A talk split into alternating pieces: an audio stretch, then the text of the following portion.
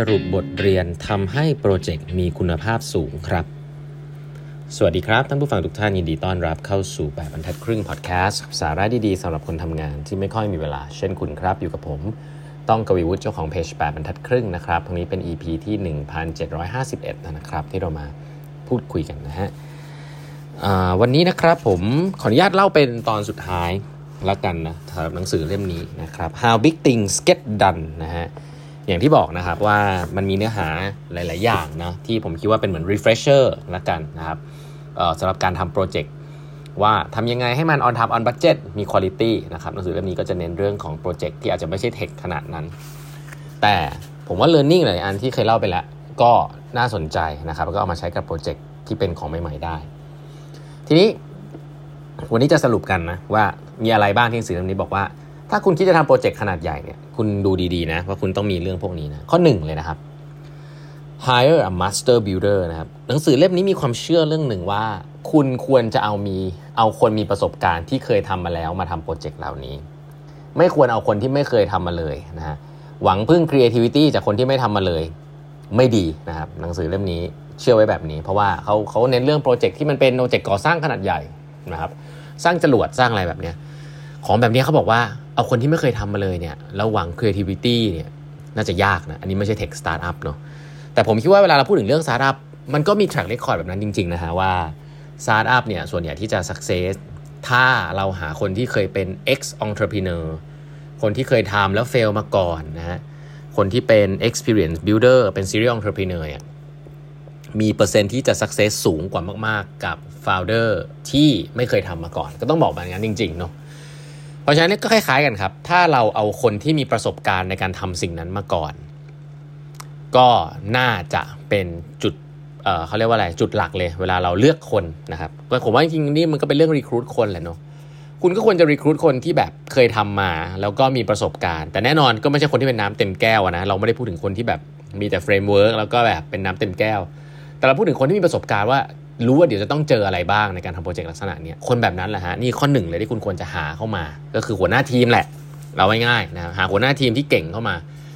ถ้าเป็นการสร้างสะพานการสร้างตึกอะไรคุณก็ต้องหาคนที่แบบเคยทำเรื่องพวกนี้มาแบบช่ำชอง ยิ่งทำเยอะ ยิ่งเคยเห็นปัญหาเยอะ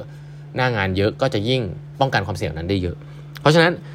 master builder มีความสำคัญมาก ถ้าเป็นสตาร์ทอัพคุณอยากลงทุน ผมว่า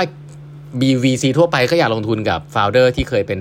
founder มาก่อน ถ้ายิ่งเป็น founder ที่ success ขายบริษัทแล้วอยากจะเปิดอีกอันเนี่ยในโลกใบนี้คือมีแต่คนอยากจะลงนะครับ เพราะฉะนั้นอาจจะเข้าใจผิดนะว่าเออ founder เนี่ยจะต้องเป็นแบบ fresh เลยความคิดแบบใหม่ fresh เลย อันนี้เนี่ยมีโอกาสที่จะล้มเหลวสูงนะฮะแต่มันก็เป็นพื้นฐานของอินโนเวชันแหละว่าคนที่เคยทำจะทำของใหม่ก็อาจจะต้องเป็นคนที่ไม่เคยทำอะไรมาก่อนไอเปอร์เซ็นต์เปอร์เซ็นต์การสักเซสมันก็เลยต่ำนะฮะแต่ถ้าเกิดเราทุกคนเคยเป็นคนที่เป็น เคยทำมาก่อนแล้วมาทำใหม่เนี่ยอย่างการทำสตาร์ทอัพอะไรเงี้ยผมก็คิดว่า rate of success ก็น่าจะสูงขึ้นได้นะครับเพราะฉะนั้นข้อหนึ่งเลยไม่ได้ผิดเนาะให้เลือกจ้างคนให้ถูกต้องที่เป็นหัวหน้าทีม คือคนที่เคยทำมาก่อนจะดีมากนะข้อ2ครับสำคัญถัดมาคือ get the team right เขาใช้คำนี้นะ get the team right ก็คือ หาทีมที่ถูกต้องเข้ามาทำงานนะครับ ซึ่ง ที่น่าสนใจหนังสือเล่มนี้พูดว่าการหาทีมที่ถูกต้องเนี่ยไม่สอนเนาะเขาบอกว่ามันก็มาจากข้อหนึ่งนั่นแหละ ถ้าคุณเอาคนที่เคยทำงานมาก่อน เป็นหัวหน้าทีมได้เนี่ย คนคนนั้นอะเขารู้ว่าจะต้องไปหาทีมยังไง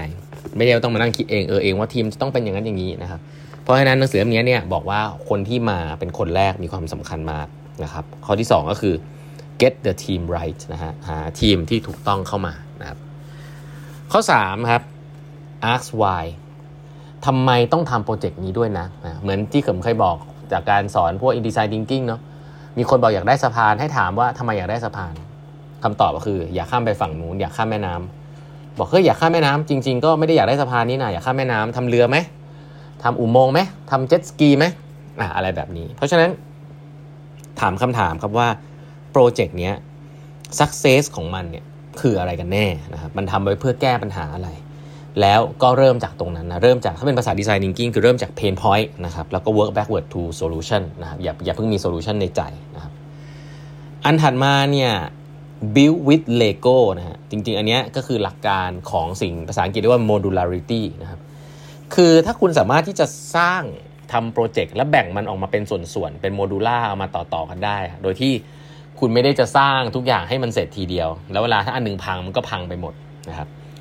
อันนี้ดีนะถ้าเป็นคอนเซ็ปต์ของพวก tech เนี่ยผมก็ต้องบอกลิงก์กับคอนเซ็ปต์ของ microservice นะครับว่า